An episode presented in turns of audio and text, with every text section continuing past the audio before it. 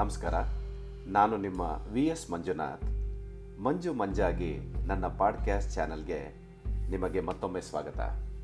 ಈ ದಿನದ ಕಥೆ, ದ್ವೀಪವು ನಿನ್ನದೇ, ಗಾಳಿಯೂ ನಿನ್ನದೇ. ಕತೆಗಾರ ಕೆ ಎಲ್ ಶ್ರೀವತ್ಸ, ಕಥೆಯ ಹಿನ್ನೆಲೆ ಕೊರೋನಾ ಸಾವಿನ ಸುತ್ತಮುತ್ತ.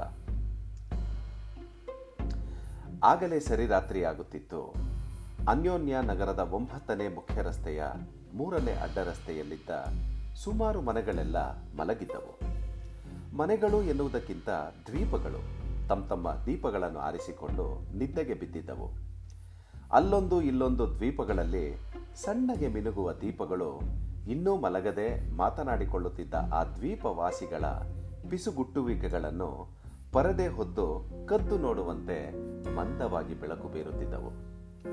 ಆಗಲೇ ಆ ರಸ್ತೆಯ ದ್ವೀಪ ನಂಬರ್ ಒಂಬತ್ತರಲ್ಲಿ ಪ್ರಾಣಿ ಪ್ರಿಯರೊಬ್ಬರು ಸಾಕಿರುವ ಗಡವ ಬೆಕ್ಕುಗಳ ಪೈಪೋಟಿಯ ರಾಗಮಾಲಿಕೆ ಪ್ರಾರಂಭವಾಗಿದ್ದು, ಅವುಗಳ ಆರ್ತನಾದಕ್ಕೆ ಸಿಡಿ ಮಿಡಿದ ಒಂದಷ್ಟು ದ್ವೀಪವಾಸಿಗಳು ಹೃದಯದಲ್ಲೇ ಹಿಡಿ ಹಿಡಿ ಶಾಪ ಹಾಕಿದ್ದಾಗಿತ್ತು. ಕೆಲವು ಗಂಡುಗಲಿಗಳು ಪಕ್ಕ ಮಲಗಿದ್ದವರು ಪಕ್ಕೆಗೆ ಚುಚ್ಚಿದ್ದರಿಂದ ಪ್ರೇರೇಪಿತರಾಗಿ ಆ ನಡುರಾತ್ರಿಯನ್ನು ಲೆಕ್ಕಿಸದೆ ಆ ಬೆಕ್ಕುಗಳ ವಿರುದ್ಧ ಯುದ್ಧ ಸನ್ನದ್ಧರಾಗಿ ದ್ವೀಪಗಳ ಹೆಬ್ಬಾಗಿಲು ತೆರೆದು ಹೊರಟರು. ಮಿಕ್ಕ ಹಲವರು ಆ ಪ್ರಾಣಿ ಪ್ರಿಯರ ಮೊಬೈಲಿನ ಮೂಲಕ ಕದನ ಕೇಳಿದರು.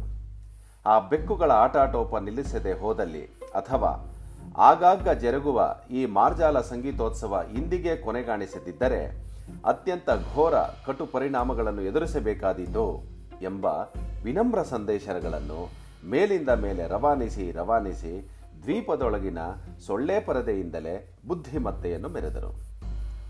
ಹೀಗೆ ಉಂಟಾದ ಪ್ರತ್ಯಕ್ಷ, ಪರೋಕ್ಷ, ದಿಟ್ಟ, ನಿರಂತರ ದಾಳಿಯು ಅನ್ಯೋನ್ಯ ನಗರದ ಆ ಪ್ರಾಣಿ ಪ್ರಿಯರ ನಿದ್ದೆಯನ್ನು ಕೆಡಿಸಿತ್ತು. ಹೊರಗೆದ್ದು ಬಂದು ತಮ್ಮದೇ ಗುಂಗಿನಲ್ಲಿದ್ದ ಅಳುವಿನ ದನಿ ಹೊಮ್ಮಿಸುತ್ತಿದ್ದ ಬೆಕ್ಕುಗಳಿಗೆ ನಾಲ್ಕು ಬಡಿದು ಅವನ್ನು ಚದುರಿಸಿ ಮತ್ತೆ ಬಿದ್ದುಕೊಂಡರು. ಪ್ರಕ್ಷುಬ್ಧತೆ ಕರಗಿ ನೀರವತೆ ಆವರಿಸಿತು. ಆ ವಿಹ್ವಲ ವಾತಾವರಣ ಕೂಡ ಅಣಗುತ್ತಿದ್ದಂತೆ ಮೆಲ್ಲಗೆ ನಿದ್ದೆಗೆ ಜಾರಿತು. ಆದರೆ ಮತ್ತೆ ಯಾರೋ ಅಳುವ ಸದ್ದು ಅನ್ಯೋನ್ಯ ನಗರದ ಆ ರಸ್ತೆಯ ಮೇಲೆ ಎದ್ದಿತು ಆಗಷ್ಟೇ ಎದ್ದು ಮಲಗಿದ ಮಂದಿಯ ಕಿವಿಗಳಲ್ಲಿ ಅಲ್ಲಿಯವರೆಗೂ ಅನುರುಣಿತವಾಗುವಂತೆ ತುಂಬಿದ್ದ ಬೆಕ್ಕುಗಳ ಅಳುವಿನ ಶಬ್ದ, ಆ ಹೊಸ ಅಳುವಿನ ಶಬ್ದವನ್ನು ಅಳೆದು ತಾಳೆ ಮಾಡಿ ಮತ್ತೆ ಆ ನಾದೋತ್ಪಾದಕ ಬೆಕ್ಕುಗಳದೇ ಕೃಕೃತ್ಯ ಎಂಬ ನಿರ್ಧಾರಕ್ಕೆ ಬರುವ ಮುಂಚೆ ಆ ಅಳು ಇನ್ನಷ್ಟು ಏರು ಮಟ್ಟದಲ್ಲಿ ಕಿವಿಗಳಿಗೆ ರಾಚಲಾರಂಭಿಸಿತು ಬೆಕ್ಕುಗಳದ್ದಲ್ಲ ಅದು ಎಂದರಿತ ದ್ವೀಪದ ನಾಗರಿಕ ಬಂಧುಗಳು ಕರುಳು ಕಿತ್ತು ಬರುವಂತಿದ್ದ ಆ ಅಳುವಿನ ಮೂಲವನ್ನು ಶಪಿಸುತ್ತಲೇ ಹುಡುಕುವ ನಿರ್ಧಾರಕ್ಕೆ ಬರುತ್ತಿದ್ದರು. ಮರುಕ್ಷಣ ಒಂದೊಂದೇ ದ್ವೀಪದಲ್ಲಿ ಹೊತ್ತುಕೊಂಡ ದ್ವೀಪಗಳು ತಲೆ ಇಣುಕುವಷ್ಟೇ ತೆರೆದ ಬಾಲ್ಕನಿಯ ಬಾಗಿಲುಗಳು ಅವರ ಆ ನಡುರಾತ್ರಿಯ ನಿರ್ಣಯವನ್ನು ಸಾರಿದವು. ಅದೇ ರಸ್ತೆಯ ದ್ವೀಪ ನಂಬರ್ ಹದಿನೆಂಟರಲ್ಲಿ ವಾಸವಾಗಿದ್ದ, ಖಾಯಿಲೆಯಿಂದ ನರಳುತ್ತಿದ್ದ ಐವತ್ನಾಲ್ಕು ವರ್ಷದ ವ್ಯಕ್ತಿಯ ಅಕಾಲಿಕ ಮರಣದಿಂದ ಓತಪ್ರೇತವಾಗಿ ಸುಳಿದು ಬರುತ್ತಿದ್ದ ನೋವಿನ ಅಳು ಅದಾಗಿತ್ತು. ಇದನ್ನು ಎದುರು ಸಾಲಿನ ದ್ವೀಪ ನಂಬರ್ ಇಪ್ಪತ್ತೇಳರಲ್ಲಿ ಜೀವಿಸುವ ಶಬ್ದವೇದಿ ದ್ವೀಪವಾಸಿಯೊಬ್ಬರು ಗುರುತಿಸಿಬಿಟ್ಟಿದ್ದರು. ಆ ಸಾವಿನ ಸುದ್ದಿಯನ್ನು ತಮ್ಮ ಬಾಲ್ಕನಿಯಿಂದಲೇ ಕತ್ತಲು ಸೀಳುವಂತೆ ಹರಡುಬಿಟ್ಟರು. ಹಾಗೆ ಕೂಗಿದ್ದೇ ತಡ. ಇಣುಕಿ ಹಾಕುತ್ತಿದ್ದ ದ್ವೀಪಾತ್ಮರ ಸಾಮಾಜಿಕ ಪ್ರಜ್ಞೆ ಜಾಗೃತವಾಯಿತು. ಕೆಲವರಿಗೆ ತಕ್ಷಣ ಅಂಥದೊಂದು ಪ್ರಜ್ಞೆ ಮೂಡದಿದ್ದರೂ ಅವರ ಹಿಂದೆ ನಿಂತವರು ಅದನ್ನು ಚಾಚೂ ತಪ್ಪದೆ ಉದ್ದೀಪನಗೊಳಿಸಿ ಎಚ್ಚರಿಸಿದರು. ಹಾಗಾಗಿದ್ದೇ ತಡ. ಎಲ್ಲ ದ್ವೀಪವಾಸಿಗಳ ಮನಸ್ಸಿನಲ್ಲಿಯೂ ತರ್ಕಗಳು ಪುಟಕ್ಕನೆ ಪುಟಿದೆದ್ದವು.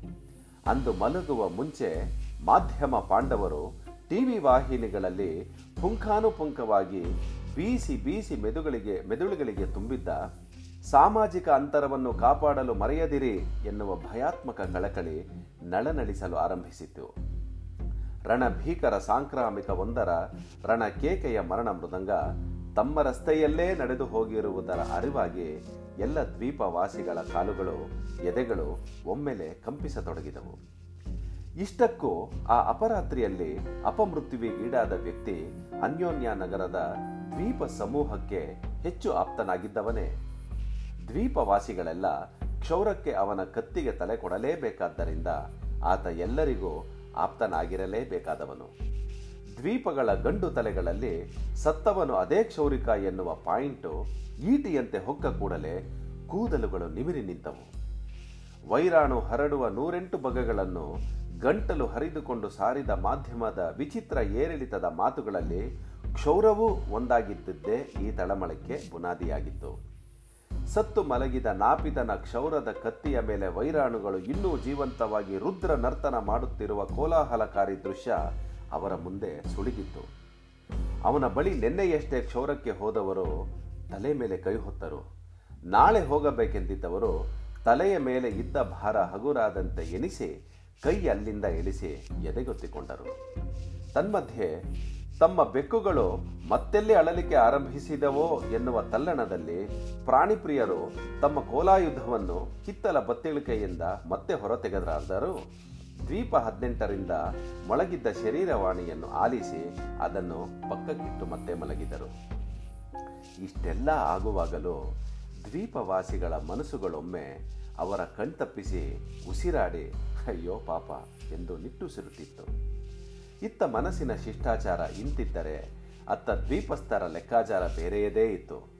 ಮಾಧ್ಯಮದವರು ಒಂದೇ ಸಮನೆ ಗೀಳಿಡುತ್ತಿದ್ದ ವೈರಾಣುವಿನ ರಣಸ್ಫೋಟ ಇನ್ನೊಮ್ಮೆ ತಾವು ನಿಂತಿದ್ದ ಬಾಲ್ಕನಿಗಳಲ್ಲೇ ಸಂಭವಿಸಿದಂತೆ ದ್ವೀಪಸ್ಥರಿಗೆ ಭಾಸವಾಗಿತ್ತು. ಸತ್ತವನ ಸಲೂನಿನ ಕ್ಷೌರದ ಕತ್ತಿ ಒಮ್ಮೆಲೆ ತಮ್ಮತ್ತ ಬೀಸಿ ಬಂದಂತಾಗಿ ತೆರೆದಿದ್ದ ಬಾಗಿಲುಗಳನ್ನು ರೊಯ್ಯನೆ ಮುಚ್ಚಿ ತಮ್ಮ ತಮ್ಮ ದ್ವೀಪಗಳಲ್ಲಿ ಲೀನವಾಗಿ ಹೋದರು. ಬೆಕ್ಕುಗಳು ಮತ್ತೆ ಚೀರತೊಡಗಿದವು. ಈ ಬಾರಿ ದ್ವೀಪವಾಸಿಗಳು ಅದಕ್ಕೆ ಪ್ರತಿರೋಧಿಸದೆ ವ್ಯಥೆ ಪಡದೆ ಮಗ್ಗಲು ಬದಲಿಸಿ ಜಾದರ ಕಿವಿ ಮಟ್ಟಕ್ಕೆ ಎಳೆದುಕೊಂಡು ಸಾಧ್ಯವಿದ್ದವರು ಎದೆ ರಾಳಿಗಳನ್ನು ತಬ್ಬಿಕೊಂಡು ಮಲಗಿದರು. ಅನ್ಯೋನ್ಯ ನಗರದ ಆ ಮನಸ್ಸುಗಳ ನಿಟ್ಟುಸಿರಿಗೋ ಅಥವಾ ಬಾಲ್ಕನಿಯ ಬಾಗಿಲುಗಳು ರಪ್ಪನೆ ಮುಚ್ಚಿದ ರಭಸಕ್ಕೋ ಏನೋ ಸಾವಿನ ಮನೆಯಲ್ಲಿ ಹೆಣದ ಮುಂದೆ ಇಟ್ಟಿದ್ದ ಒಂದು ಒಂಟಿ ದೀಪ ಕದಲಿತು. ಆ ದೀಪದಿಂದ ಗೋಡೆಯ ಮೇಲೆ ಮೂಡಿದ್ದ ಶವದ ನೆರಳು ಇಡೀ ರಸ್ತೆಯುದ್ದಕ್ಕೂ ಚಾಚಿ ಏನೋ ಬೇಡಲು ಹೆಣಗಾಡಿದಂತೆ ಒಮ್ಮೆ ಮಿಸುಕಾಡಿ ಅದು ಕೊರಡಾಯಿತು. ವಂದನೆಗಳು. ಈ ಕಥೆ ನಿಮಗೆ ಇಷ್ಟ ಆಗಿದ್ರೆ ನಿಮ್ಮ ಅಭಿಪ್ರಾಯನ ನನಗೆ ಖಂಡಿತ ತಿಳಿಸ್ಬೇಕು ಅಂತ ಕೇಳ್ಕೊತೀನಿ. ಮತ್ತೊಮ್ಮೆ ನಿಮ್ಮ ವಿ ಎಸ್ ಮಂಜುನಾಥ್. ಇನ್ನೊಂದು ವಾರ ಇನ್ನೊಂದು ಕಥೆ ಜೊತೆ ಅಲ್ಲಿವರೆಗೂ ನಮಸ್ಕಾರ.